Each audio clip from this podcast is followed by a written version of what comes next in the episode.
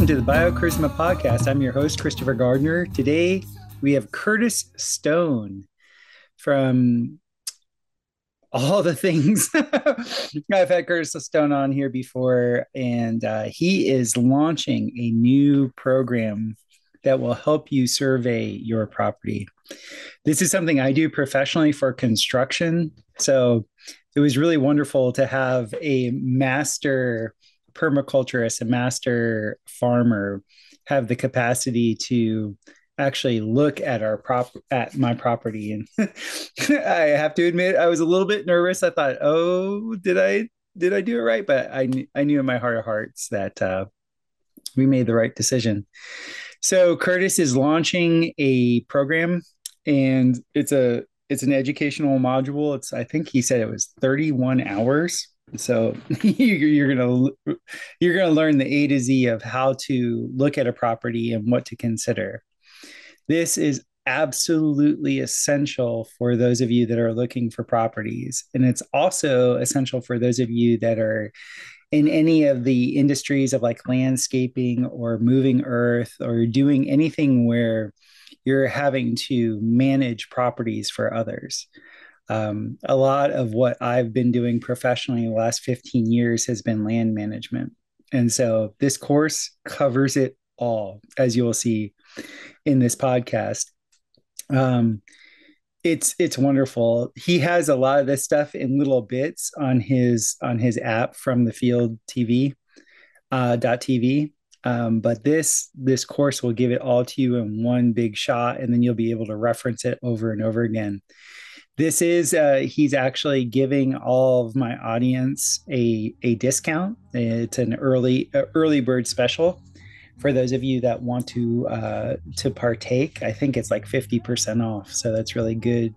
And if you go through the affiliate link that I have set up, then um, a little bit comes back to the BioCharisma podcast. So thank you all for joining us. We're still going to have our our Friday scheduled uh, podcast, which is massive. Um, I might split that up into two parts, but here's a little extra ditty for you guys to listen to. And if you have the option to watch this one, it's really cool. The visuals of looking at our property, looking at the topography, you will really enjoy. So thank you.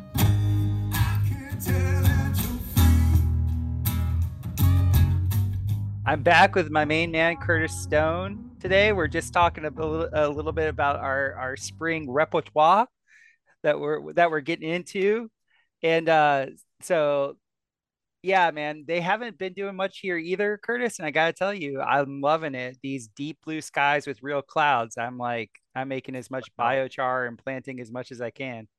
Yep. Oh, it's so nice when you see it. It's just been such a relentless campaign with the chemtrailing. It's just it's pretty demoralizing at times.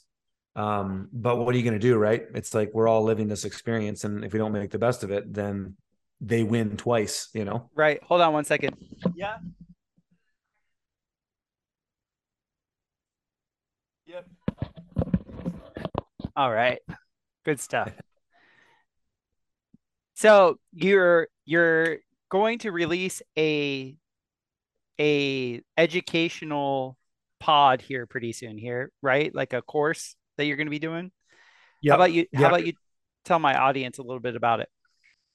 Yeah, it's called Finding the Perfect Homestead Property. And uh, uh, before I get into it a bit more, if people want to support you and me, I've given uh, Christopher an affiliate link. And so he gets 50%. So if you take my course through his link, he makes some money and I make some money. And so it's a win win.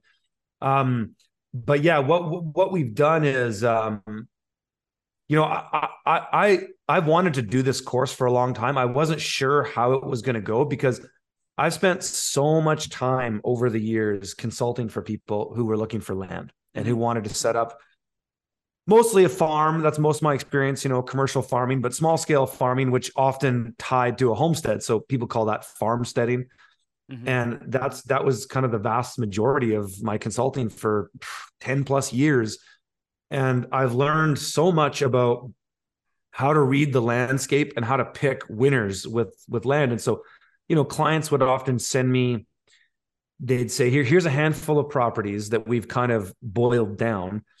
You know, charge us a couple hours or a few hours, however long it takes, and just go through these and give us an assessment of these properties. And so I just done this for so many years.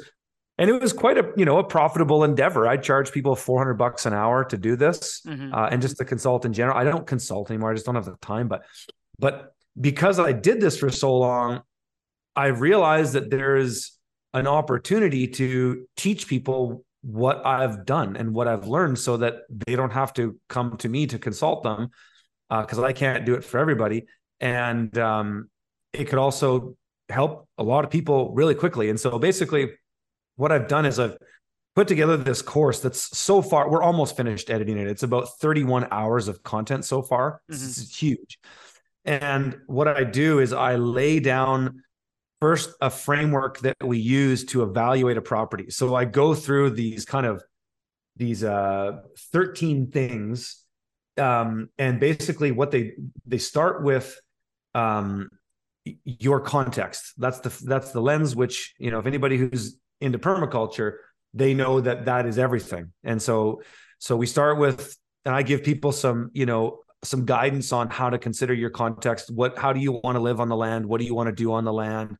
And then kind of write a synopsis, get together with your spouse, your partner, your community, your mom and dad, whoever you're doing this with, and write kind of like a synopsis on your what you want on the land, mm-hmm. and then go through and lay down things that are negotiable and non-negotiable for you. Mm-hmm. And so that just comes down to I do not want to live on a major highway. That's non-negotiable. I want south aspect, but I'm okay if it's a, a, slight variance of it. I do not want a north aspect. You know, these are examples of non-negotiables.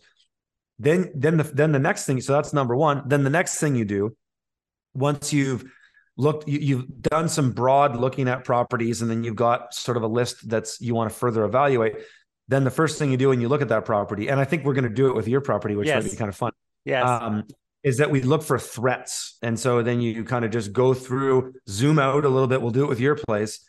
And you see, is there any, you know, dicey big ag around you? Or is mm-hmm. there any industry that could be a risk to you? Um, things like that. So the idea is that you go through those two filters of your context and identifying threats to basically eliminate 90% of what you look at.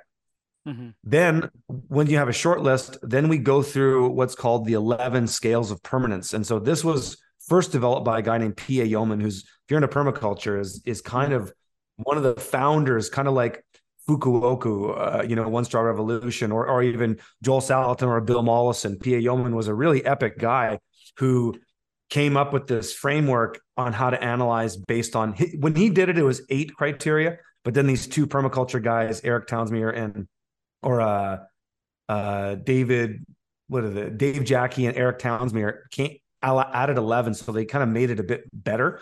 And so we go through climate landform geography uh, uh, water socioeconomics access to circulation vegetation and wildlife microclimate buildings and infrastructure zones of use soil aesthetics and experience. And we can essentially do all of that from google earth pro and we'll do a bit of that today.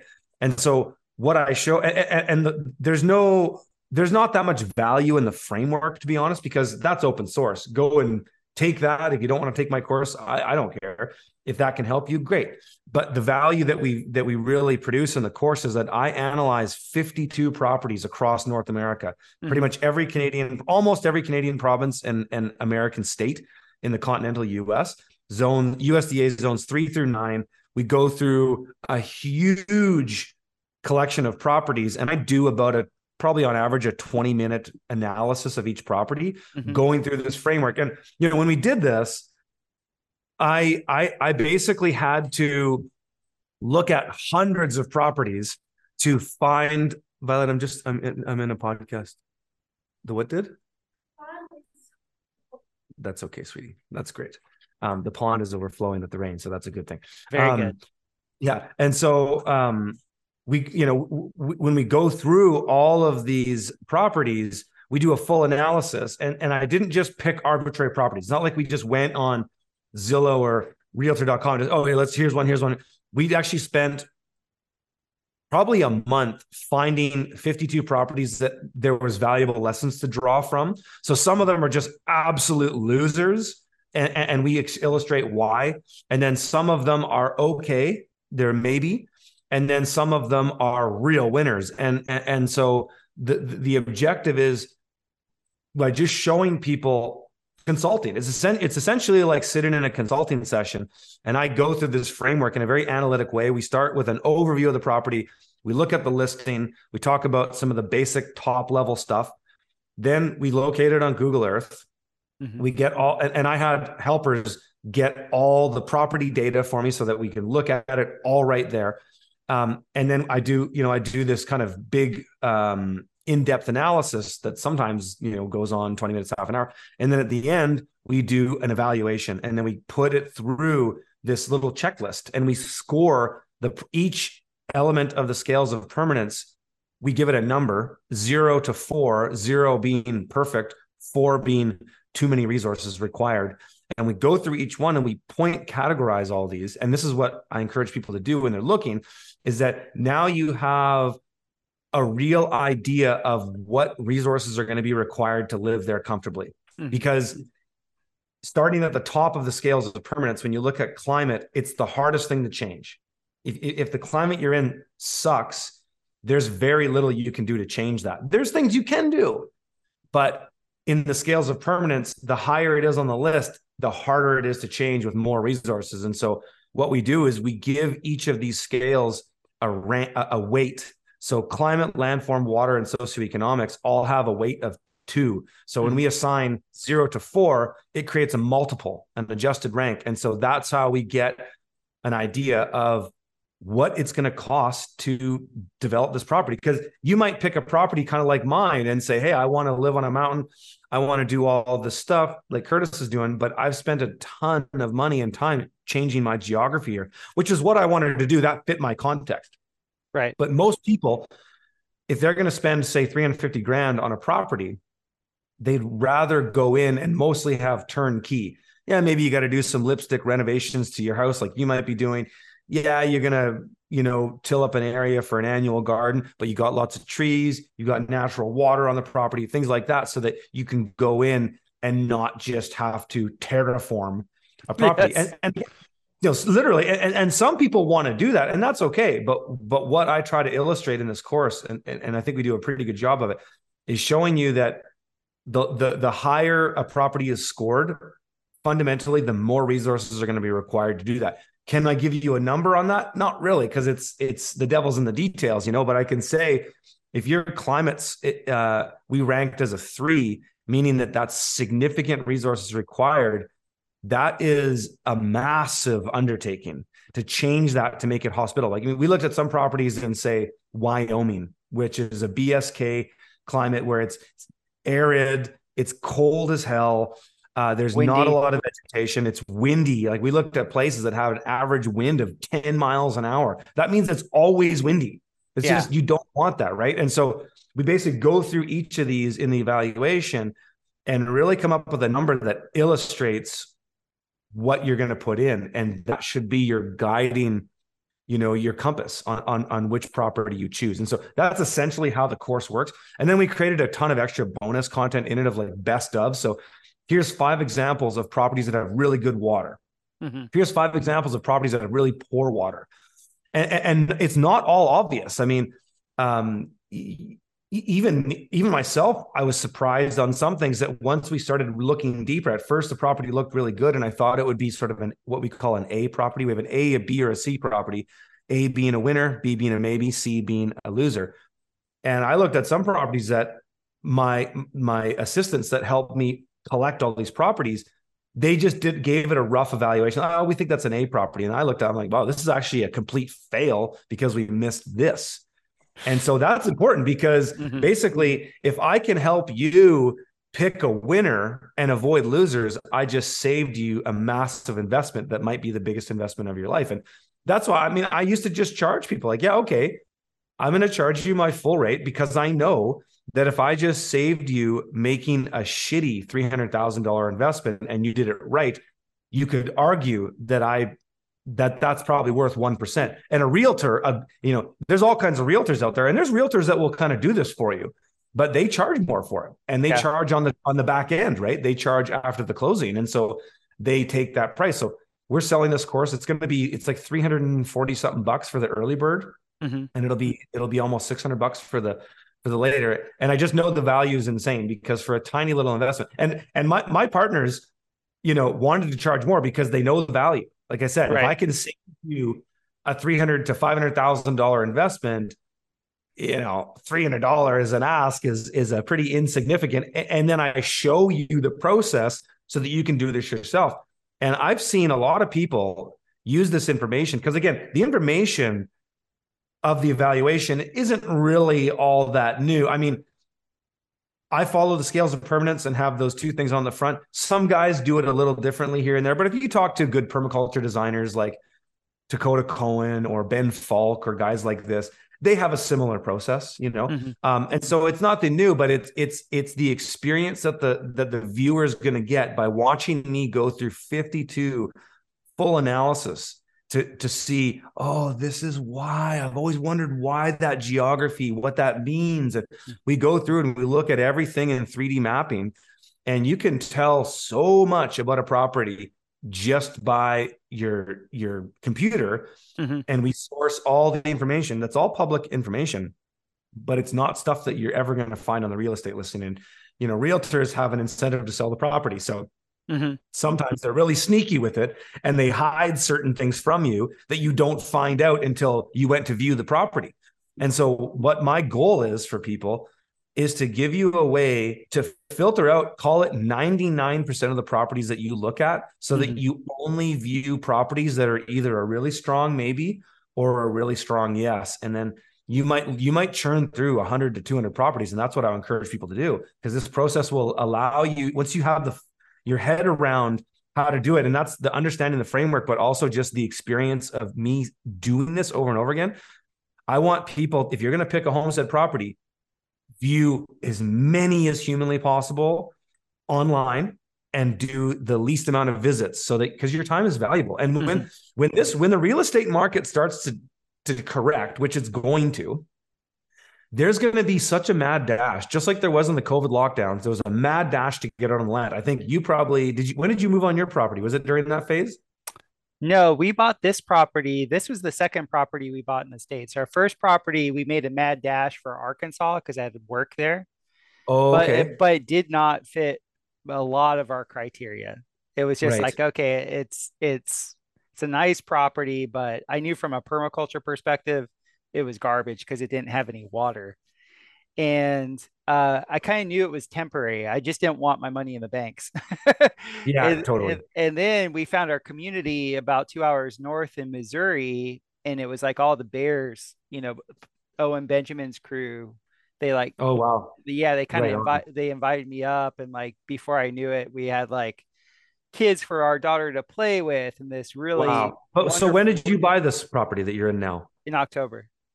Okay, so it, okay, okay, just just last October. Okay, but yeah, I mean, either way, a lot of people moved out to the country during that phase of the COVID lockdown started until about you know when they started to slow down, um, and I was included in that.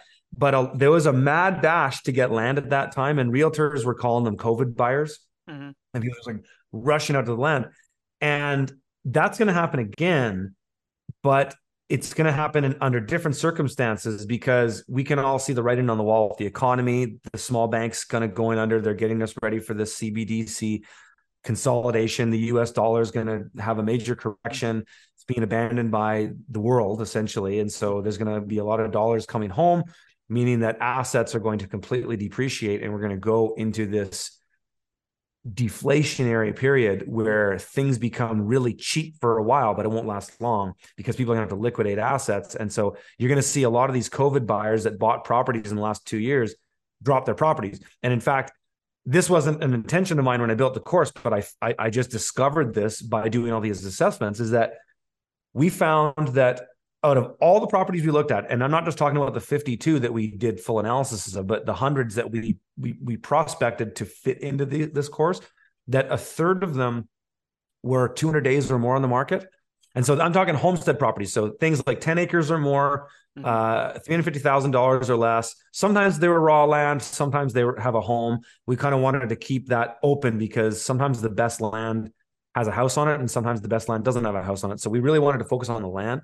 Mm-hmm. Um, and not you know nitpick too much about the the the, the house. You know, if, if it was a teardown, that was certainly uh, could be a disqualifier. But we looked fairly broad, but we found anyways a third were 200 days or more on the market, a third were 100 days or more on the market, and the other third they were all uh, 52 days or more, which is the average days on the market in the U.S there was only a couple properties that were recent listings. Everything had been sitting there for a while. And realtors have tricks too. They they'll pull a listing down, change the and then relist it and then put a new photo on the home page kind yes. of thing. They, they do that all the time. And I actually caught guys doing that in, in, when we were prospecting.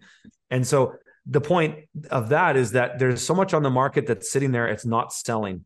Mm-hmm. And all it's going to take is a little blurb, blurb in the in the in the correction to make people just go bust and they're going to drop the price because they need to sell mm-hmm. and um, that's going to be a huge opportunity but the challenge that people are going to face when that happens is that number one you're going to be competing with probably a lot of bears that want to get out uh, the cities and into communities and rural areas and on homesteads but you're also going to be competing with big banks because big banks the, in my opinion, the way they're going to make you own nothing and be happy is they're just going to throttle the the markets like the bankers always do mm-hmm. and they get you know they get the peasants to go out on these ridiculous loans called mortgages which the bank never put anything up they make you do the work fixing up the asset and then they throttle the interest and inflation rates make you go poor and then take the asset. Right. And they're going to do that. And i wouldn't be surprised if they were going to use ai to help buy up properties. And so i think when the time comes and i, I don't know exactly when that's going to be. I don't have a crystal ball but I know that when the time comes, you're going to see so many properties go up and off the market so quickly that if people want to capture this potential great opportunity that's looming, you're going to have to move fast. And and and and and uh, the you know the biggest mo- this wasn't necessarily my motivation was to teach people how to evaluate land, but as we did the course and and more because re- I worked on this all winter, like we mm-hmm. started this in kind of November really, um, late November. And as we did it, I just started to see as more of these economic things started to unfold. I was like, holy crap, this is more valuable than I thought it was when we first started because the only way you're going to be able to compete with the frenzy is to have a fast system that you can churn through the most amount of properties in the least amount of time to pick a winner. Because if you go into real estate and you make a hesitant move and foresee a real black swan, it could be a disaster for you. You could have picked a property that's in Tornado Alley. Right. You could have picked a property like in Wyoming. It's just too damn windy. You right. could have picked a property that's in an alluvial fan that's in a hundred year flood. And with all the geoengineering, you're going to see more flooding. You're going to see more radical weather, and they're going to blame it all on climate change. And you know, Klaus Schwab's going to save you. But that that's that's what I foresee, and I just think that that this course is going to help so many people. And that's why I've reached out specifically to people like you. I'm going to be on Owen's show tomorrow. Um, just to just to go at this community because I want people like you in mm-hmm. the country, right? I don't want these liberal idiots who just want to get out of the city because they don't want to deal with another COVID lockdown. I want people who are actually awake coming out here. And so I have this total selfish incentive uh, and it's not about the money. I want to just help people who should be on the land get on the land as fast as humanly possible and get the best places available. And so that's entirely my motivation to bringing this to you. And I just hope I can help the most amount of people uh, um, in the least amount of time. And I want people to get this information now so that they can sharpen their swords and ready their shields mm-hmm. for when the battle starts. Because if you're, I hope, I mean, yeah, our course will be for sale after, mm-hmm. but we put the early bird out now. Get in now, get in early and get because 50, like, you know, it's right now it's 31 hours. It might be a bit more once we're all done of content. That's a lot of content to get through. You know, you can't just sit through that in one sitting. I mean, maybe some people will binge watch it, but and you might want to go back on things over and over again to really understand and really iron out and understand why I I, I point out certain things. Um, because when you're when you're new to it, you just you just don't know. Like all, all you look for is the real estate photos, and maybe you get um, you get a building inspector or to, to, come and do an assessment of the house. But people just typically don't know how to read geography and climate and and, and make a valuable assessment out of that. And so I just want to convey that to people and and get people in the right situation. That's awesome. You know, I do this for construction. I, I do site surveys for construction, and there's so many considerations, especially if Oh, I have a client that is uh, energetically sensitive and we want to make sure that we have the right, uh, you know, feng shui, the right i- ingress and egress, all the different things, the way the light hits the building. So this will be a lot of fun uh, to see if if if my gears mesh with your gears with what I saw in this property. Just to give you like a little history, like this property came up and it was only on the market for like five days. And I knew just because of the our primary, my primary thing was I wanted water. I wanted big Yeah. water. Yeah. And um I saw this property. I could give a shit about the house here because I knew I was going to build my own house. Sure. Exactly. And Me too. and so for me, I was like, oh, great. There's a property. uh, There, there's a house. There's a little barn. Doesn't matter to me. I don't care. I Yeah. saw I saw the gradual uh, slope of the land. I saw I could see uh, on the on the on Google Earth. I was like, huh, it has a pond, but there's no pond listed in the listing. And I saw all this water draining into I'm the it right driveway, and I was like, I bet they have artesian well Yeah. and none of that was in the listing. So we Right. come out, the I call the realtor, the realtor goes, "Oh, it's sold." And I was like, "Darn it." But like 2 weeks later, I called again and I was like, "Yeah, is that property up?" And they're like, "You know what? It came it, it's back on the market." We were here we were here within 2 days. I it took me all of 10 minutes walking the property, seeing that it had an artesian spring, seeing that it had a pond and uh, and seeing its proximity to a, a spring-fed lake and I was like, "We're buying it." Like there was there was no question. Yep. Yep. And it, it's a big right angle, isn't it? Yeah. Yeah. So I think I found it. Um, and Let me uh, hit share screen for you. yeah, yeah. Give me the permissions there, and I'll, I'm just going to draw out the property line what I think it is because you said it's 16 acres. Yeah, it, it's a big triangle Yeah. Okay. Let me share my screen. With with the And- most n- narrow side being to the north, so it's perfect. Yep. But just so just to follow up with what you were saying, we mobilized quickly. Like we had an offer on the table. We did not like once we because it took us a year to find it. Like we we really searched and searched and searched. Right. So I, I wanted to make sure that when we did find it, we had it. Right. Right. There you go. Can you see it? Yeah, that's it. And so that's the, that's the property line. I basically just went off this, drew it to the road, and then went up. I could see the property line in here. It's pretty easy, and it worked out to be about 16 acres. So Yes. hmm yeah, so that's it. Um, so yeah, so what I do, and I also uh, hid the road names and stuff like that, just so that we we have some privacy. But what I usually I won't zoom out any more than this, but what I usually do, the first thing when I when I zoom in on a property is I zoom back to I create a 60 mile radius. And I zoom back to that, and then I I total up all the towns uh, in that area, and I just pull up the the the basic socioeconomic data. So we look at median age, median income, cultural demographics, uh, crime statistics. Uh, though we don't do the crime statistics too much. I mean, these but these are things that you want to do if when you're looking, you want to come up with that stuff. And so the reason for that is one of one of the challenges when you homestead can be that if you're too rural, there's sometimes there's too rural and there's sometimes not rural enough. Right. Too rural is if you're in an area where there's like less than a thousand people, or any of the little towns in your area have less than a thousand people. That means that there's not a lot of amenities and services there, and that can be challenging.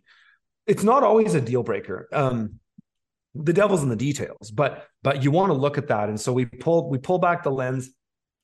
I look at that area, then I look for threats. This is the first thing I do. I just look around and I go, okay, do you have any oil and gas? I don't see any oil and gas development. I don't see any big ag. I see benign agriculture like hay fields. That's all good. Um, I'm looking for, you know, when I'm looking for ag, I'm looking for center pivots. I'm looking for big, you know, those big circles you see. Yeah. Uh, you know, that's that's all conventional ag. That's how they do it uh, with center pivot irrigation, and that's it's very expensive, and it only is economical to do that on commodity crops like soy, corn, and and canola and things like that. Stuff that's all Roundup ready. So you don't want to live near that. And so uh, just to you know, just to kind of keep your location a bit a bit private, I won't do that. But I did it for you, and I didn't see any major red flags um, in the area. And so, but that's that's what I always do. And then the next thing I do is I I come out to this view where I look at your neighbors and I go, okay, what's Buddy doing here? What's going on? Is there any? Is it a, is it a shithole with junk junky cars in it? It is. Is yeah. it this one? Yeah. So can can I give you some of my logic? Yeah, yeah. This actually really excited me because I see this as rear egress to my property. I will end up buying him out. Sure. Yeah, and th- there you go. That's a great opportunity there, right? Because I um, wanted his his property is pretty much cleared, and it, it it's about midway up on the on the piece of property uh, on the part that we're going to cultivate. So yeah. I wanted to be able to drive directly in instead of bringing it like if you're following the hypotenuse of the triangle, that's yeah. where my road is on my property. Yeah, I didn't yeah, want to. I did. I didn't want to bring the road all the way over and across. What I wanted to do is come up from the from the northwest side and drop down to like where that pin is. That yep. that that was my idea. Yeah, no, and it, that, it totally makes sense. Um, and ultimately, your context is the biggest lens that you should always look at this thing. So, so what I would do um, is so well. First of all, I just kind of come in and I just make some basic um, analysis. So I, I, you can use the timeline feature here, which is super handy on Google Earth, and I can go back in time on your property. And so, okay, there's there's April 2020. The next image is June 2022. So that's that's the current one that we have here. And go back. This is always handy too, because if you go and you've got a lot of deciduous trees on this property, and so if yeah. you go back in the time uh, into the winters, you can actually see a lot of the topography without the trees, which is which can be super helpful. There, there might be geographical features that are hidden in those trees that you wouldn't normally see. Mm-hmm. And so I always kind of go back and and look around a bit more, just kind of see what it looks like at different times of the year. Um, and you know we can just make some basic observations like you've got water here which is which is really important uh, for homesteading. You have a lot of water here too which might be uh, it, it can be problematic. And i would assume because the house is on the low side of this property that you know you did say before that you had some flooding stuff and I, you can clearly see why. If I were to build another house on this property, I'd put it up on the high on the high ground. We're putting it essentially right where that pin is that's that's where we're Perfect. building our. Yeah, that's that's the spot. That's yeah. that's the spot because you've got a southeastern aspect there. So if uh-huh. I go like this, we can see that this sheds down towards this body of water mm-hmm. and um, is perfect. And then you've got is this a pond here? Yes. Yeah. So you can see that it's really neat because the geography. Do you guys get much snow up there? No, like this year we got two snowfalls and it was like they were gone within a few days but you probably get 70 inches of rain or something like maybe we, 60 we, inches of rain. We got so we've only been here, like I said, about five months, six months, and we got a lot more rain than where we were at in Arkansas. Like it was like a really because parts of Arkansas are off the chains. Like we we looked at some properties in Arkansas that had 120 inches of rain a year, which is absolutely bonkers. So I'm just going to pull up. I'm just going to again. I'll keep your the town that you're in secret, but I'm just going to Google your town, and then I go climate data. And then when you do that, Google will give you right away an overview, and then and then you can click on graphs.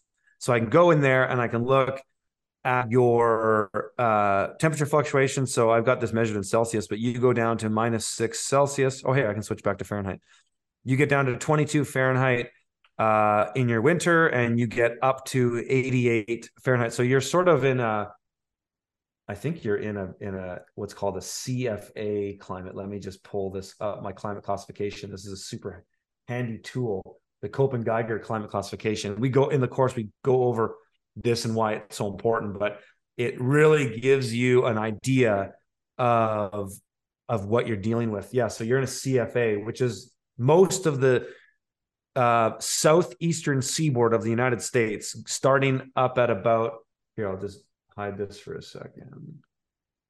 Oh no, I won't do that. Um, basically, it uh, yeah, the whole kind of bottom southeast quarter of the U.S. is what's called a CFA, which is a temperate climate. So you get milder winters, uh, precipitous uh, springs, and bit of precipitation in the summer, precipitation in the fall. You get a decent amount of rainfall. Um, and that can tell me a lot. And so even just going into the Google stats right here, I can see some basic stuff. So you get a fairly consistent amount of rain throughout the year. You get uh, in January, you get two inches, and this is all average. February, you get 2.4. March, you get 3.9. April, 4.2. May, you get five inches of rain. June, so it's really it's a really good growing climate. It's it, it, it's why there's so many farms on in this mm-hmm. part of the U.S. is just because the growing conditions are pretty good. There's soil. I can, I can just observe on this map that there's mm-hmm. soil. Right, I can see green. People are growing stuff. Lots of trees. It was like there's... the soil. That's why I told you. I walked on the property and I could just feel through the the. I could see how green the grass was, and yeah. just the, how soft the grass was under my feet and like yep. how my foot depressed into it. And I'm like, oh my God, this has such better soil than where we just came from. And, yeah. And you got to understand, I've lived 15 years in the rainforest of, yeah, in, of Costa, Costa Rica. Rica so there was yeah. no soil there. So to feel how nice and soft this ground was, I was just like, oh my goodness, we are in in the money when it comes to soil. Yeah, exactly. So I'm just gonna unshare to pull out so that I keep your keep your exact location private. But what I'm going to do is I'm just going to pull out here, and we'll get, we'll look at the U.S. and talk about some climate stuff because it is interesting, and there'll be interesting correlations we can pull between your experience in uh, in Central America too. And so so we come out to so here's the U.S. Uh, North America. Let's put our Köppen Geiger up again. And so, yeah, so this is what I was talking about. This whole southeastern area of the US is all CFA. And in the in the awesome. mountain ranges here, you get CFB, which is a slightly colder CFA, basically. So this is all what's called temperate. And so when we look at the the Köppen Geiger Geiger, uh, Geiger climate classification, there's five categories. There's equatorial, which is what you would have had most likely in yes. Costa Rica. We can actually look. There's arid, which is this all this stuff, the deserts, you know, you go to the Middle East, uh, North Africa, parts of China, that's all uh, arid. Uh, and then we have our temperates, and temperates exist all over, you know, South America, um, the U.S. We have temperate on the coastal parts of Canada. Um, then we have our boreal climates, which are all the you know the boreal forests, the the the, the soft wood areas that get cold winters, lots of snow, but hot and dry summers. Um, and then we have polar, and you know we're not looking at anything polar. Uh, in in the course, we look at everything from arid, temperate to to boreal. We don't bother looking at tropical because there's only this portion of the United States that's tropical. It's a hmm. very small area, and it's actually very difficult. The, the bottom, yeah, yeah. And so down in Costa Rica here, uh, I'll just put up our borders and labels and stuff like that. Yeah, so down in Costa there. Rica, yeah. So you're right in here. We were right you off are, Playa. Yeah, you're. Okay, so yeah, you're you're, you're right in uh, an AM climate. So this is you know uh, this varies. I think this varies from more rain to less. So most of the Köppen Geigers have three classifications. They have um, the general climate, which is the first letter and then they have the precipitation, and uh-huh. then they have the warmth. And so the uh, tropical basically just varies in its levels of precipitation. You know, it, whether it's really rainy in the season, in, in in the rainy season, or or not not so much. Or or there's tropical climates that are a lot more dry, like probably uh, I'm yes. thinking Santiago, Panama. Santiago in Panama. This is more more of a dry climate, and so that that's the only variation you'd have. But the really neat thing is that you wouldn't have had to gone too far in in Costa Rica to actually get into you get into the mountains and you actually get more of the temperate climates. Yeah, we were up in the second ridge. So like it you see Santa San Isidro de General. So right, right here, in, yeah. right in between Uvita and San Isidro de General, we were in the second ridge right here. And we were up at about 2,000 feet of elevation. That was my farm there. And wow, okay. And it was wonderful. We we we would still it, we didn't get the heat of the coast. Yeah. We, we got a little bit more rain than the coast. Like, you know, the, the they call it a cloud forest essentially. Yeah. Uh, every yeah. day by 11 o'clock, you had clouds roll over you. And they were there till about four or five o'clock in the afternoon. And um, it was very difficult to grow like food that I, I, I could say I liked. So I ended up. Yeah. North American food is difficult in the tropics. Yeah. So I just grew, I just had tropical fruit trees. I, yeah. I just that's all I did was tropical fruit trees. And that's in the tropics. That's what it is. It's fish and perennials. Yep. You know, that's that's that's the that's the tropical diet. When you go to Hawaii, you know, much of South America in general, Central America for sure. Uh, Mexico, you get into slightly different climate zones. Uh, the further north you get, you know, Mexico is an incredibly diverse climate. It's it's one of the most diverse in the U- in the world. Uh, U.S. being the other one, just so many different types of climates because of the amount of coastline and the amount of elevation that you have. It's just mm-hmm. it's just incredibly diverse. But kind of going back to the U.S., um, there's a reason why so much of the U.S. exists in this area, and you can just see basically this whole area here almost directly correlates with the temperate climates. So this whole part of the US, this is where 80% of the US lives is right in that area.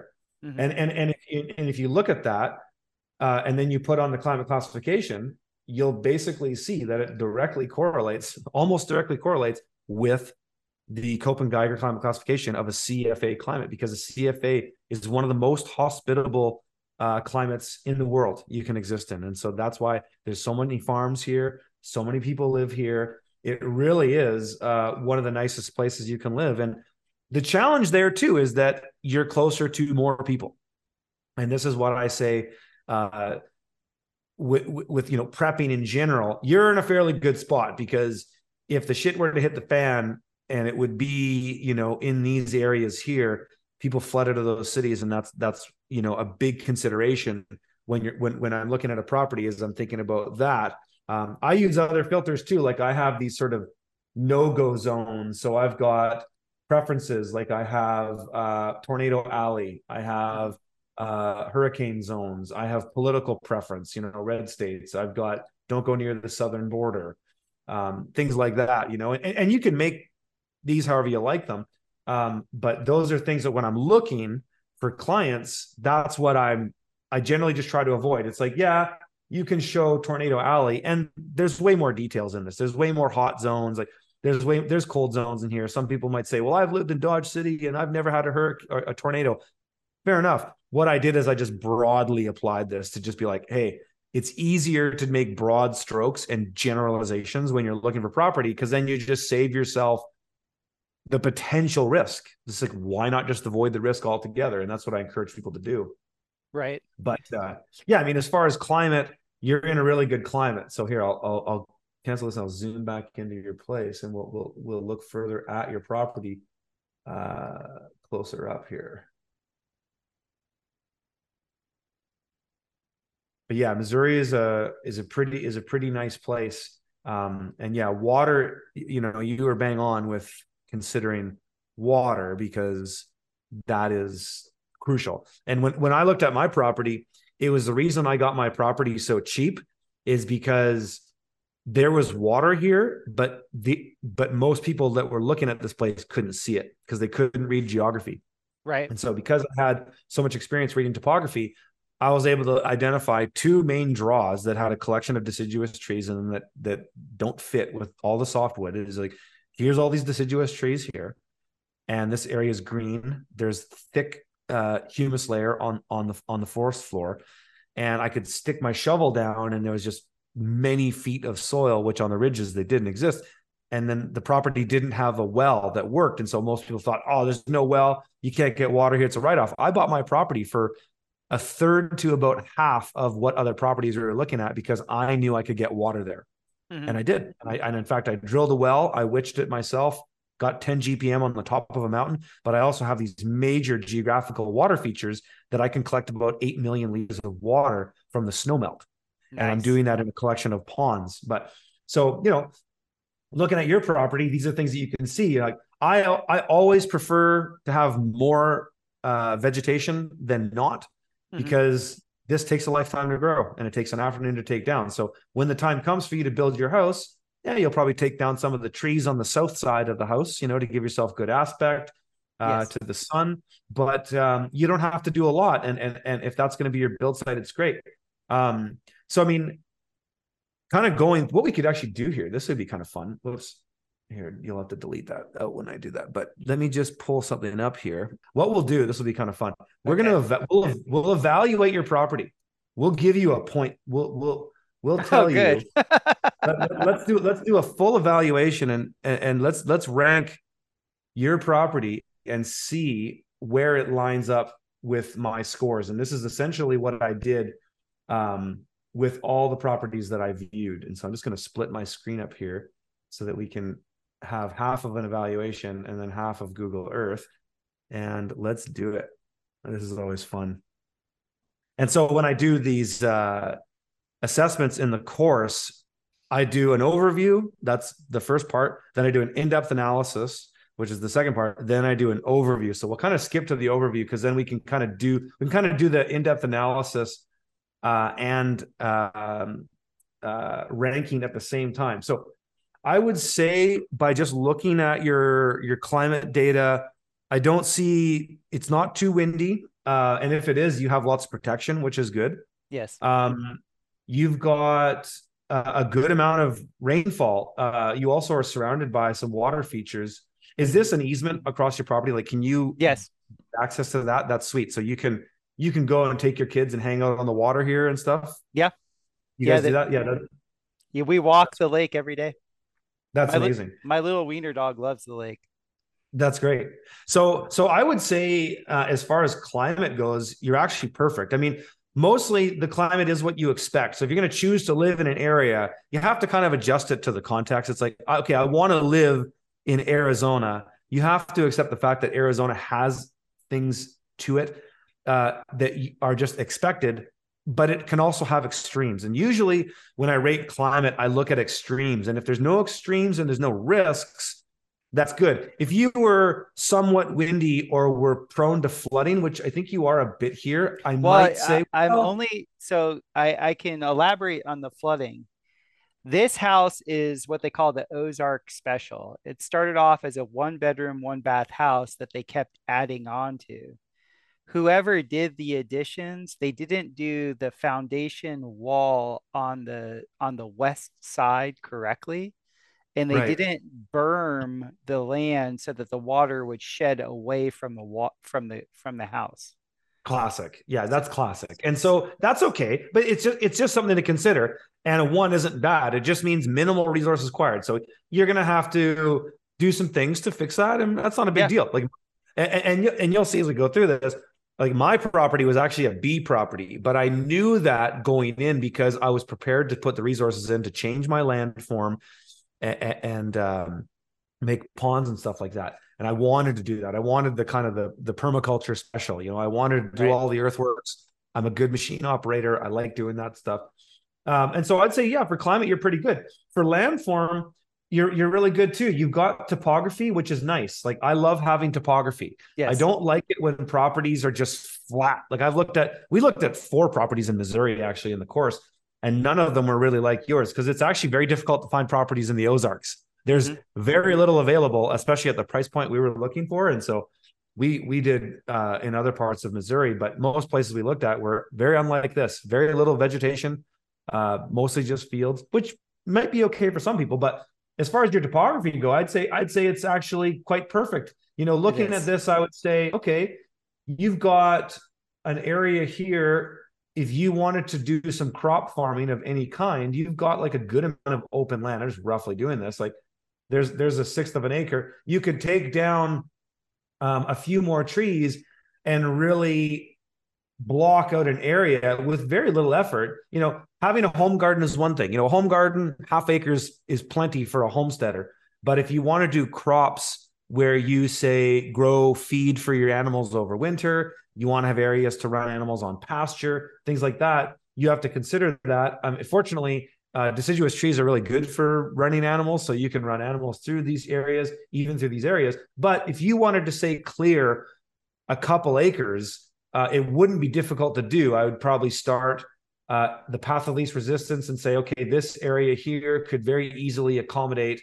You know, there's 0.6 of an acre there uh, for for crops. Then you could say, well, I might want a couple acres, and you could pretty easily get that just by chopping away at this and get another acre, say. Mm-hmm. And, and and once you get into this kind of stuff, you're talking about doing food forests and orchards and perennials, then you can stretch those things into these little opening areas and not have to cut down major trees at all. And so you've right. got a lot of good areas that you can already grow in, and even in here. So I'd say your landform is actually, you know, a little bit of work. You know, clear, clearing some trees. That's not a big deal. Tilling and prepping some soil. That's not a big deal. That's kind of a given for anybody. So I'd say I'd give it a one. Um, on water, I'd say you're you're perfect. You get a good amount of annual rainfall. You're close to a body body of water that's huge, meaning that if you were in a dire straits and you had to just suck some water for this lake, you could do it and nobody would notice, probably. Yep. Uh, but and also it's a spring fed lake too. And, and this is a spring fed lake. And that's a spring fed pond. Yeah. And so is there do you have a well on this property? Where, where do you I get do. water from? House. I do. I have a well all the way down at the bottom near the house, but yeah, if you go to the right, the, the right point, I've already uh, divined the property, uh, dowsed the property, and up at the top of the property, the top of the ridge, I'm yeah. gonna put I'm gonna put another well. Perfect. And so you're for water, you're you're perfect. You seemingly have you've got multiple sources of water. You got a well, you got a pond that you can probably make better if you wanted to. You could you could divert more water to that pond. I mean it and, and all you necessarily be doing is whoops where are we here. Whoops over here. Um, all you necessarily be doing is looking at the topography and then saying okay water basically all sheds towards this body of water. That's right. completely obvious. And so what you would do is you could cut in some ditches, um, trenches basically, and use weeping tile or or you know perforated big O with the sock on it, and and just cut a couple lines so that you know what you do is, and I've done this all of my property, and it absolutely works incredibly. So water is going to shed the path of, le- piece of the path of least resistance is going to go this way. And so what you would do is you would draw you dig a trench, and I don't know exactly where that pond ends, but let's just say it's around here. Get to the lowest point of it because we go down in elevation as we get towards the, the big mm-hmm. lake. You would do a, a, a, ditch that slightly climbed up so that you had a at least two degree slope coming down. And what's the soil like? Is it is it clay? Is it is it's probably clay? Hey, up there's clay. Yes. Yeah, it's clay. So that's good because then it will hold water and move it easier. It's when you get into porous soil, like I have with lots of rocks or sand, where you need to have a steeper slope. Otherwise, if you if you cut a swale on contour, for example, in porous or sandy soil, it just soaks into the ground too much and it disappears. And so, you, if you want to move it somewhere, you have to have it at an angle. So the path of least resistance is to go that angle, opposed to going through the right. soil. And so you would cut a feature like that, and it wouldn't even have to interrupt your farm. You could basically go over it. And this is kind of like doing keyline design. If you've heard guys like Darren Doherty and such talk about it in reverse. So in keyline design, which was a was a creation of P.A. Yeoman, the idea was to draw water out of valleys onto ridges. Mm-hmm. But sometimes that just doesn't make sense to do. And so you might be better off, like in my case, I'm better off holding water in ponds and trying to move it across the landscape. I'll move it with irrigation mm-hmm. and then I'll I'll hold it in a pond. And so you could do that if you needed to, but you might not need to because you already have so much ample water here that it just it just might not matter to you. So either way, I would say for water, you're perfect. You already have infrastructure. There's already features there that can be utilized and expanded upon. And then you have features outside of your property, such as lakes and good and good rainfall that are also really good. So I would say on water, you're perfect. Um, on socioeconomics, I mean, you could answer that better than I could. I mean, do you have amenities? Can you can you get the things that you need? Things from the hardware store, services, general contractors. It, I am I am so stoked because relative to where we were in Arkansas, where there was literally no there was no no labor there were there was no capable labor like you we had to drive an hour to get to anything for anything getting deliveries to where we were was horrible here we're yeah. th- three miles away from a highway 60 which is like that go- that goes all the way from north carolina all the way to california like it it goes it's it's only a two lane highway it's not like a mega highway but Perfect. on that I make biochar, and so I wanted to be next to milling operations. There's perfect. Six, there's six wood milling operations within within 20 miles of me, so I can get all the barucha, I can get all the salt, I can get everything I need, the you know delivered to me at cost. There's a cement making plant that is uh, 12 miles away, so I can get all the gravel, all the rock, I can get all the all the uh, crusher fines all the I can get all that delivered to me at cost. Uh, and then how, and then on the on, on the flip, so that's all really good. But on the flip side of it, there's a negative side to socioeconomics. That can be too close to major roads. You're not there, so that's good. But it also can be too close to risky populations. So I don't think there's a lot of risky. It's not like you're living next to Atlanta, Georgia, right? Or or the neat, or the neat thing about or, the people in this area and I, I, it's the first time in my life like i come from south florida. It's the first time i've ever lived anywhere where it was socially the norm for men to carry firearms. Right. And it's it's the norm here. Like you go out and right. guys are packing like everyone's packing. Right. so it's so it's safe because we all know gun statistics when you have high gun ownership places are typically a lot safer, like in the oh, US. and here's another the places thing. that are restricted guns, like Chicago, are the most violent because criminals don't obey signs. Right. right?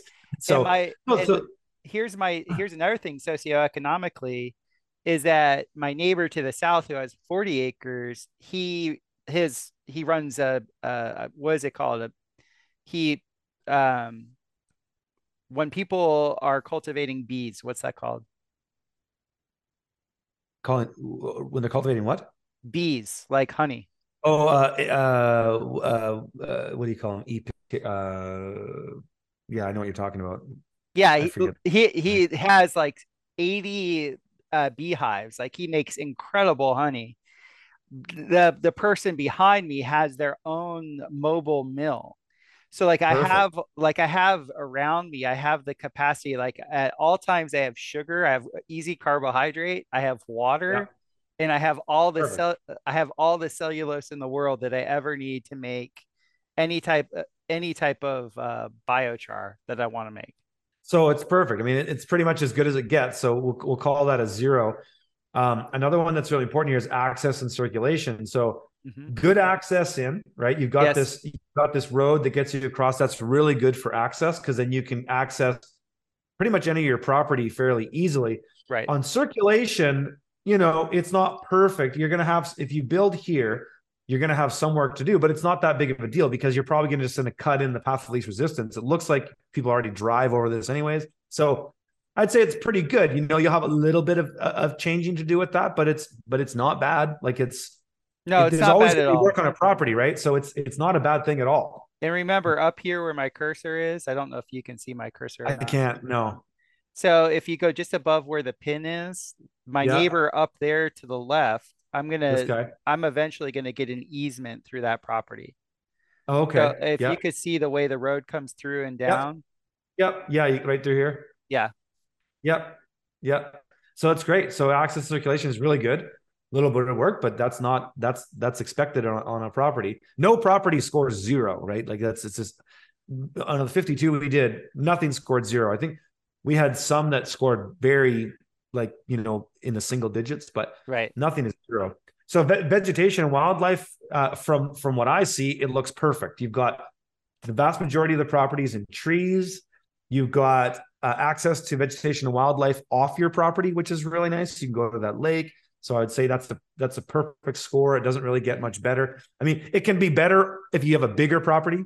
Right. So I mean, I like larger acreage, but this is for 16 acres. This is re- really well laid out. It has a very good percentage of fr- what I call friable land versus um, uh, wild land because wild land doesn't take any work which right. is great but you get to enjoy it you get the lifestyle of it you can you can wildcraft mushrooms you can potentially hunt for for game trap mm-hmm. game.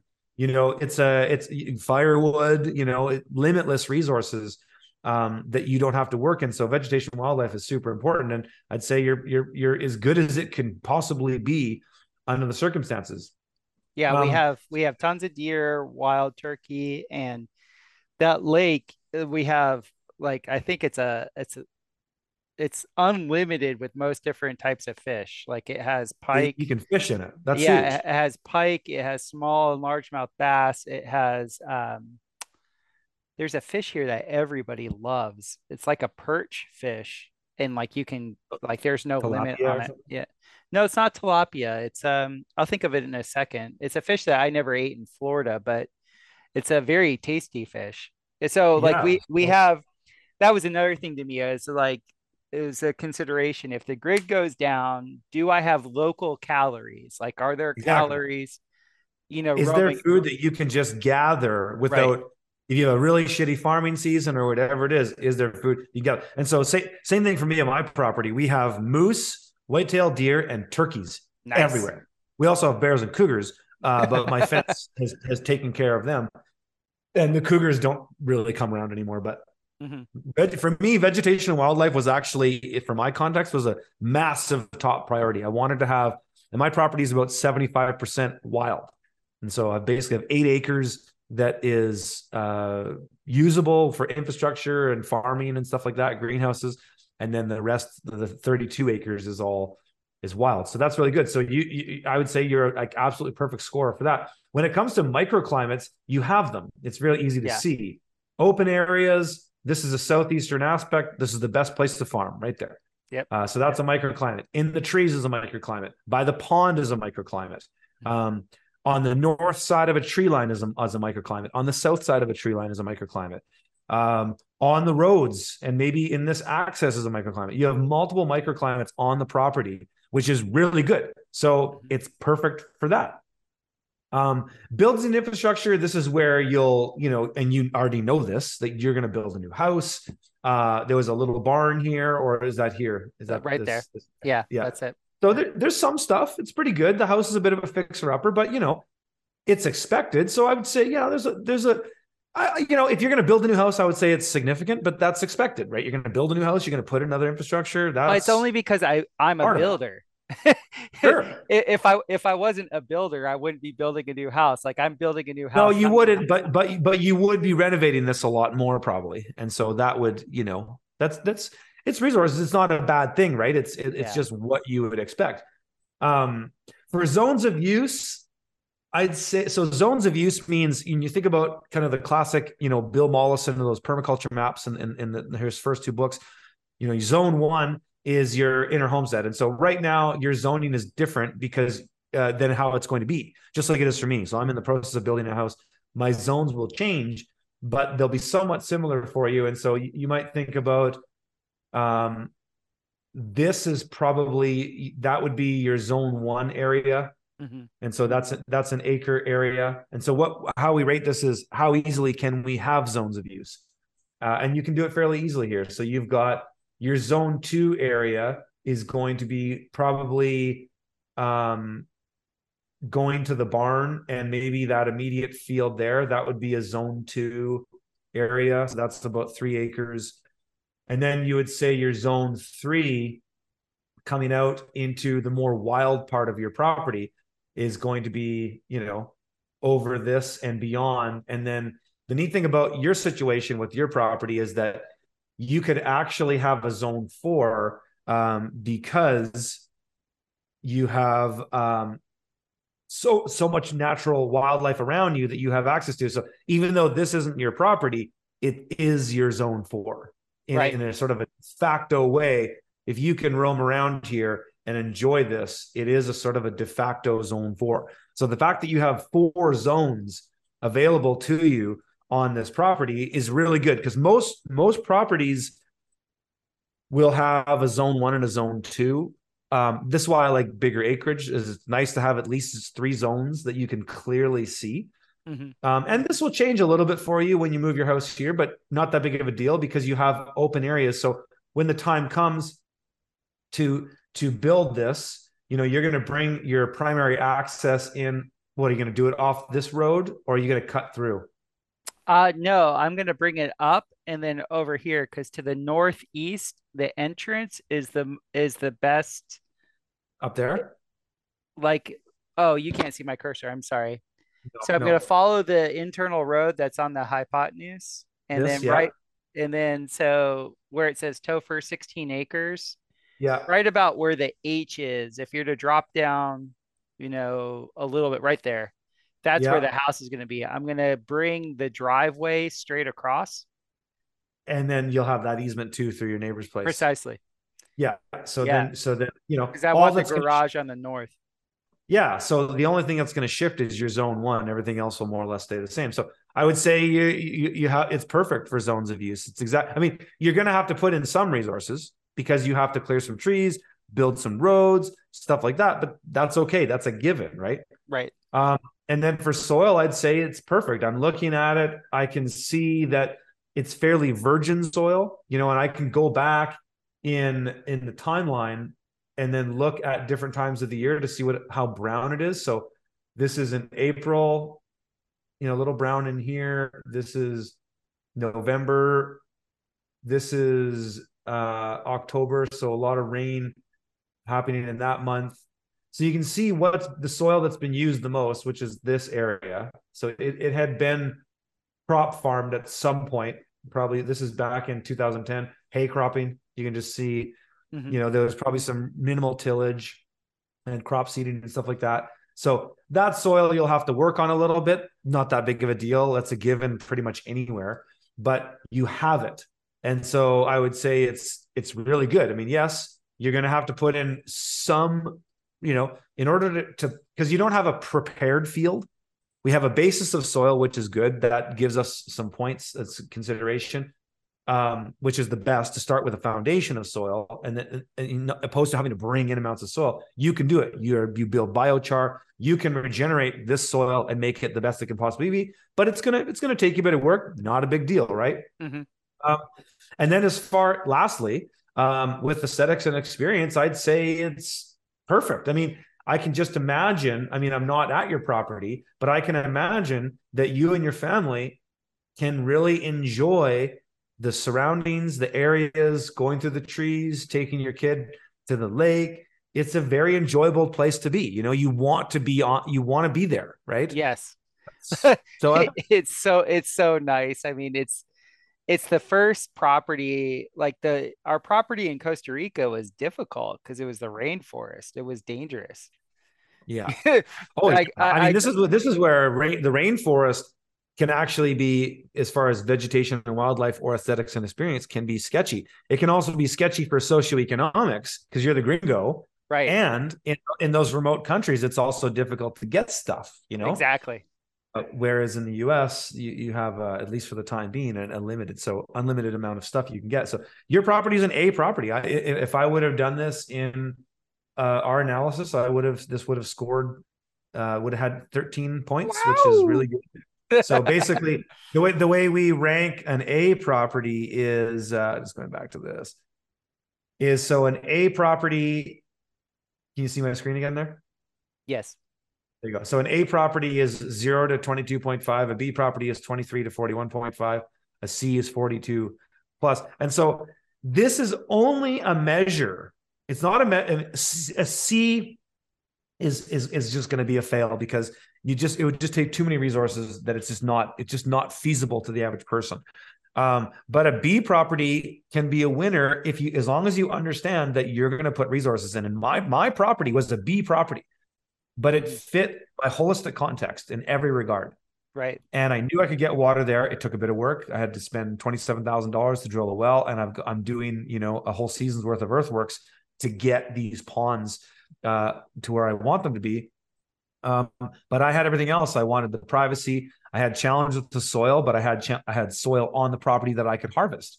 And so all all the, the all these rankings do is give you uh, an analysis of what you can expect to put in. And in the case of your property, the place that you're going to invest the most amount of resources is obvious to you already, and that's going to be to build your home, mm-hmm. or it could be even to renovate the home that you're in.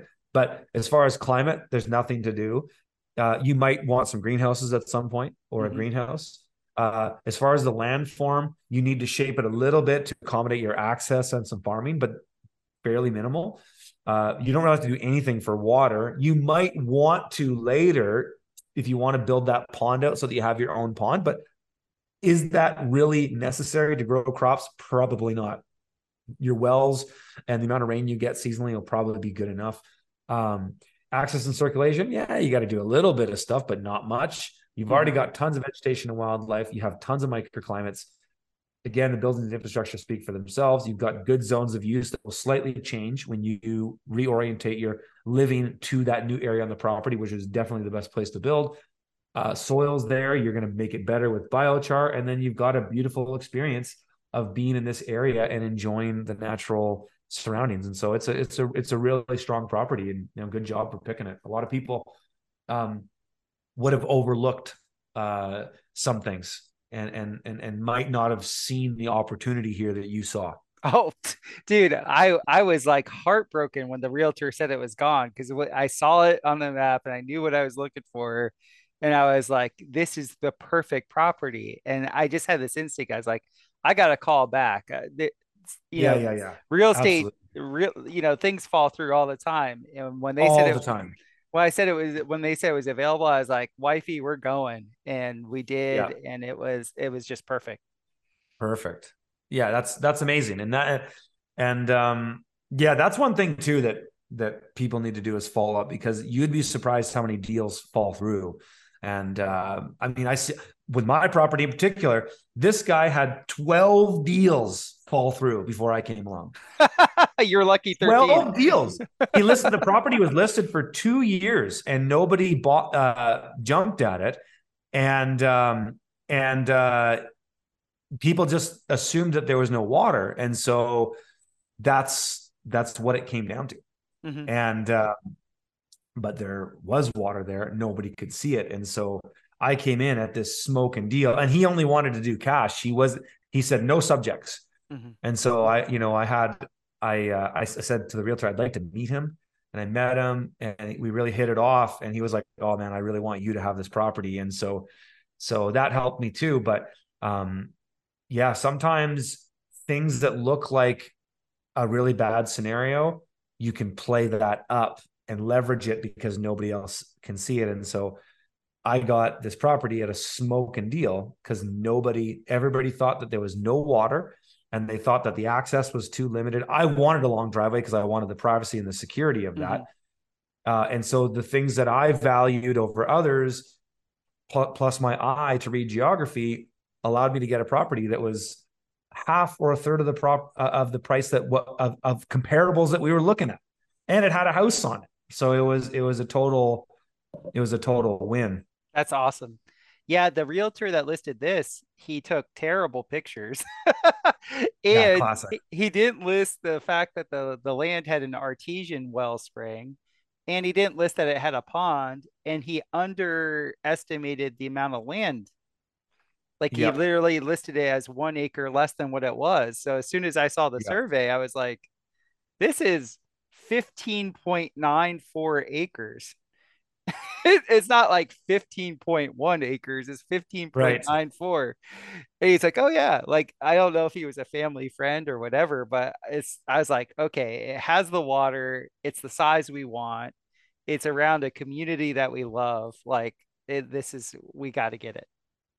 Yeah, totally. And that's yeah, that's that's a great story, man. But um, but yeah, basically, you know, that's that's kind of what I show people to do. And we look at like most properties we look at aren't what you found is a fairly rare find. Like it's, mm-hmm. and and you can tell, right? Yes. Because you saw it and we're like, oh my god, it, almost disappeared really quickly, right? So that's um that's a story I've heard before, and that's often the case when you're when you find something like that that's rare. Because yeah, I mean, I can tell you, I've looked at a lot of properties in Missouri, and mm-hmm. and uh, it's hard to find the good areas of Missouri because so much of Missouri is just farmland, just like boring, right. no no topography, just flat. Mm-hmm. Um, soils that have just been mined, you know, mm-hmm. conventional agriculture and whatnot, and and it's hard to find good places. And yeah, it's really neat. The, the the Ozark area in Missouri is just phenomenal. It makes you wonder, like, how the hell did those lakes form? You know, exactly, Crazy. exactly. Well, Mr. Curtis, thank you so much for reviewing my land. That that has me all fired up. Um, nice. Where exactly can people get your course? So you'll have a link, and it's right. it's it's customized for you. So mm-hmm. just share that, and then if people okay. follow that, you'll make some money on it, and uh, and it can support your uh, the work you do. Perfect. I really appreciate yeah. it. Yeah, man, my pleasure. And I hope, yeah, I hope people, if if you know, even if you thought about it, um, but a lot of people have this sort of um, limiting beliefs, you know, when it comes, oh, I'll never have money to do that. But you might have the money to do it if you play it smart over the next year or so and you uh, have a bit of cash. And what i've been telling people too is don't hesitate to get together with family. Exactly a lot of people are we're going to have to bring our parents in you know? Do you want your mom and dad if they're retired living in some home where they force inject them? Like i don't. Right. and so i think i mean i'm seeing a lot of people a lot of my students and and people i've worked for in the past have done this because it's you know let's let's bring mom and dad home and let's have a second place for them to live and and bring back the family farm. You know that's how it used to be. That's how we had right. generational wealth outside of financial means. We had biological capital. We had we had family capital. We have all these other forms of capital that can exist on the land but not when you're living in an apartment uh, in a in a big city you know? So i really hope people can you know start to think a bit more broad about how they can make it happen for themselves but anything is possible. And i i still think even with the current conditions that we're in the american dream is still somewhat attainable. Mm-hmm. um, i can tell you in my personal life i have never met an individual in my life that really applied themselves and went at it that didn't succeed. That's in my true. life i've never seen that. Everybody i knew who failed chose to fail. And I ha- I literally have 10 friends that are homeless that I grew up with that from kindergarten to high school. I have 10 guys that I grew up with in the same street and uh, in the same area and they're on the street and it's not because they didn't uh, apply because they applied themselves and failed. It's because they gave up. They abandoned right. their family. They got into drinking and drugs and the excuses are all self-inflicted and so I really still think, even in the current conditions that we're in, it's still possible. You just have to work your ass off and look at the bear community and look at people that are going out there and and and having at it. And don't try to don't try to be me. Don't try to be you. Be yourself and, right. and, and only compare yourself to who you were yesterday. And and once you start doing that, you'll actually find that you're quite successful mm-hmm. Can't replicate anybody else's context or circumstances. You can only do you. And, yes. and I think that's important to understand. That's that's such great advice because I have to say I was shocked when I was in college because I my my sports team that I was on I had a coach there and we were talking about one of the players and he was the most talented player on our team but he could never see the field and I was kind of shocked by that and he goes, Yeah, the most talented guys never make it to the field. And I'm like, What? Like, that was so antithetical to what I thought. He goes, Yeah, like the guys that have the God given whatever, a lot of times it comes too easy for them. And so when it's time, and they, and they waste it. Yeah. When, when it's time to work, they, they can't, they, they don't show up. And yep. I've, I've seen that over and over and oh, over again. Too. And yeah. so it's the people that do make it happen, they usually have the will to make it happen.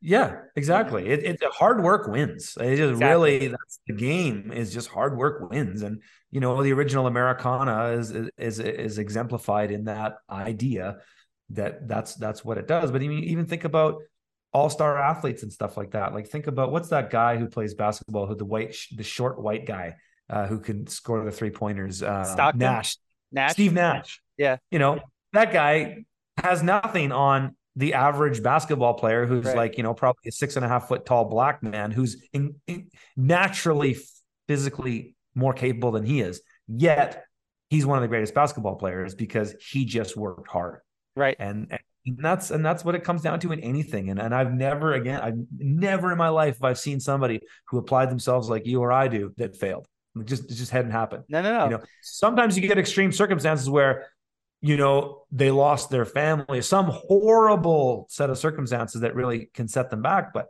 at the end of the day people can recover from anything. And i think you know the more excuses you make up for yourself the more likely it's going to be that you don't succeed. And so stop making up excuses and just instead of saying well how i can't do this just say well what do i have to do to do it oh, Ah, I dude. can't. I, I'll never be able to buy a property. It's like, well, ask yourself, what do you have to do? What are those steps? Start working towards those steps. It's that simple. So our our coaching staff got fired at Michigan State, and the new coaching staff came in, and part of the new coaching staff's mo is to like break you mentally. and I remember the first time our weight training coach comes into the to speak to the whole team, he comes in and he's like, you know, I've been walking around these hallways the last few days, and there's like these little things that are in the air. And so I'm I'm I'm plucking these things out of the air and I, I and I'm putting them in this bag. And like they're they're just all over the place. These little things are just floating in, in every room I go into. They're they're everywhere. So I'm I'm putting them in a bag and and I'm tying up the bag and I'm shoving it right up your ass. Like he, he and like he was this like five foot ten white dude, little guy, and like all of us are like blown back to, in the back of our chairs, like holy shit. And it was so true. The only difference we had all the pro talent with the previous coaching staff, but the new coaching staff required so much more from us that we actually ended up being good. The personnel didn't change. Yeah. It was just like get rid of the excuses. Yeah. I don't want to hear your BS. I don't want to hear the excuses. That's uh, that's that's for losers. Yeah. And let's go. And so I, I love it, Curtis. You're I I can tell you're always on the grindstone because whenever I message you, you, like reply so quickly and like you're always on it. So I really appreciate this. I'll get this out this Wednesday. When when does Right your on. when does your course launch? The 15th. So the early bird uh, offer is from the 15th to the 18th. So I'd suggest people, if they want to save 200 bucks, do that. Okay. And um, yeah, so yep. Okay, well, I'll produce this right away and I'll have it out there, my friend. Right on, brother. It was great to see you. Yeah, you too, man. All right, see you soon. Bye bye. Yep. Biocharismites, I hope you enjoyed this little pod that we had with Curtis Stone. I'm so glad I got an A. Woo! I did it correctly, mom. Look at me. if any of you have little kids, you know they're always saying, "Look at me, look at me." It's it's pretty funny. So I have that on my brain. Um, I'm glad that I assessed this property. I knew it. I felt in my heart the second I saw the listing and I saw the features of the land, I was like, we have to have it. So I'm glad that it wasn't just an emotional purchase. It was actually a very well developed uh, mindset with it. And we ended the podcast talking about, you know, working for what you want. And this has really been the story of my life. Um, it, it's just one of these things you might you might not have all the talent in the world you might not have uh, the right timing there might be all these little things that seem like they're stacked up against you don't fall don't fall for it. Just grind. Just just go for it. And you'll get what you'll get what's coming to you. We really do get what we deserve in this in this life. And the way i look at hard work is hard work is repetition. And what I see in nature, everything in nature, the biomimicking aspect of nature, it's just repetition. The tide always goes out and comes in. Like it's always, it's just rep after rep after rep after rep. So if if you have a goal and you want you want to see it through don't ever convince yourself that you can't do it because of a, a, lack of talent or a lack of resource just put the time in and no matter what you'll magnetize that to you so i thought that was a wonderful way to to end the podcast uh, we've had two now uh, from friends of mine that are are giving these courses you know it's springtime education, explosion, get out there, make things happen. So I really hope that you've enjoyed this with Curtis Stone and then enjoyed the pod on uh, Friday with Dr. Moshe Daniel. And uh, people are signing up for both of these courses. I do receive a little bit on my side of this um, if you guys sign up through the affiliate links. So I really appreciate that. If you want to support the podcast, uh, directly through donation, you can go to topherhq.com. We will have our regularly scheduled uh, podcast this Friday with uh, Dylan Sicosio, and uh, it's a monster. it's four hours long. So we're going to split it up. And uh, Dylan is actually going to give the uh, BioCharisma podcast listeners a discount on a bunch of his products. So that's really kind of cool. Uh, our numbers keep growing. It's awesome. You guys uh, have been wonderful in the chat, and uh, keep it coming. Keep sharing, and uh, I'm continue to work on really great guests. Uh, we will also have uh, George Weissman, and if if if Dr. Narcolongo and I can agree on our on our um, astrological cosmology we'll definitely uh, wrangle up another uh, pod here. So thank you so much for joining us, and we'll see you this Friday.